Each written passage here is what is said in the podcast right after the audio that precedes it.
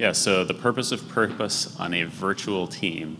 I actually think I had a worse title that somebody fixed later, so this is way better than what I started with. It was virtual high fives or something like that. So Formstack is a company that makes it easy to collect data online.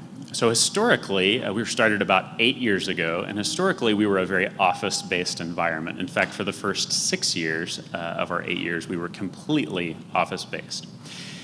And then one day came along that I actually found a developer in Poland and decided, hey, this is a great, somebody I knew and a connection I had, so I wanted to hire him and bring him on. Got our first kind of step into remote work. But then my wife had a great opportunity. I was in Indianapolis. We were working in Indianapolis, and my wife had a great opportunity to move back to Oklahoma, where I'm from, to work with an organization we've been a part of for a long time.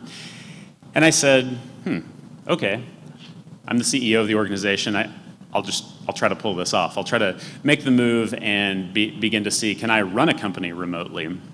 And so that's kind of the super quick story of how we began to go down the remote journey. So today we have about 33 people, and 40% of the team lives outside of Indianapolis, where we have a headquarters kind of office.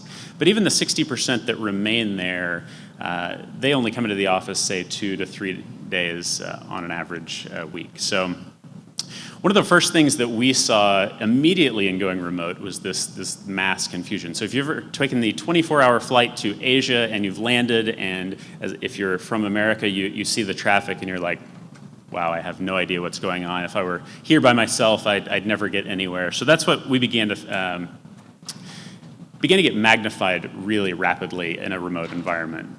We also had this lack of trust. So this is what the team looked like before we went remote.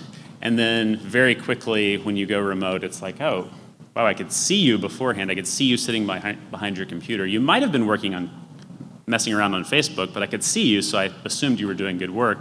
All of a sudden, I don't know if that's the case. And then we had frustration. So does anybody have children? A few children out there? Not you.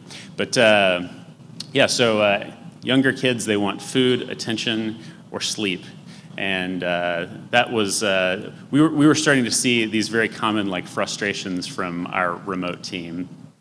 And then I got really frustrated and began to work with a mentor.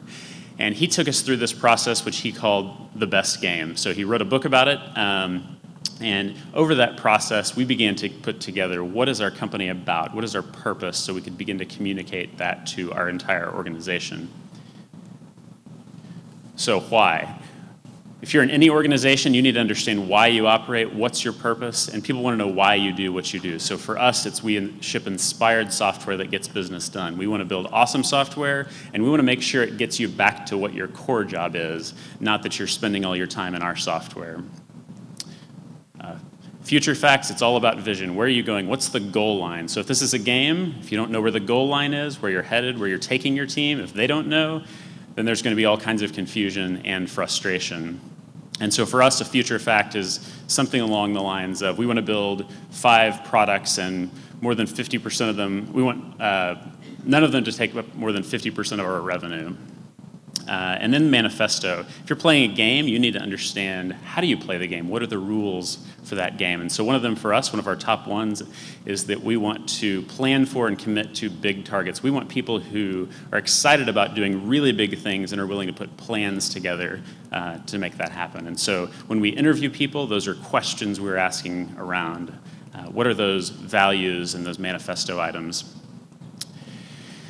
So that's kind of the broad and very rapid look at our journey. So after we went through that 18-month process of putting together why we exist, our purpose, our mission, our values, our team has begun to get around that, and we've been able to grow at a more rapid pace. And as we've gone from hiring 2 to 3 people a year to hiring 20 people or 10 people in a very short period of time, we can get them on board very quickly and help them to understand what their purpose is. So if you want a copy of the book that we went through, you can tweet me, text me, email me, whatever. I'll get you a copy of it later. So thanks a lot.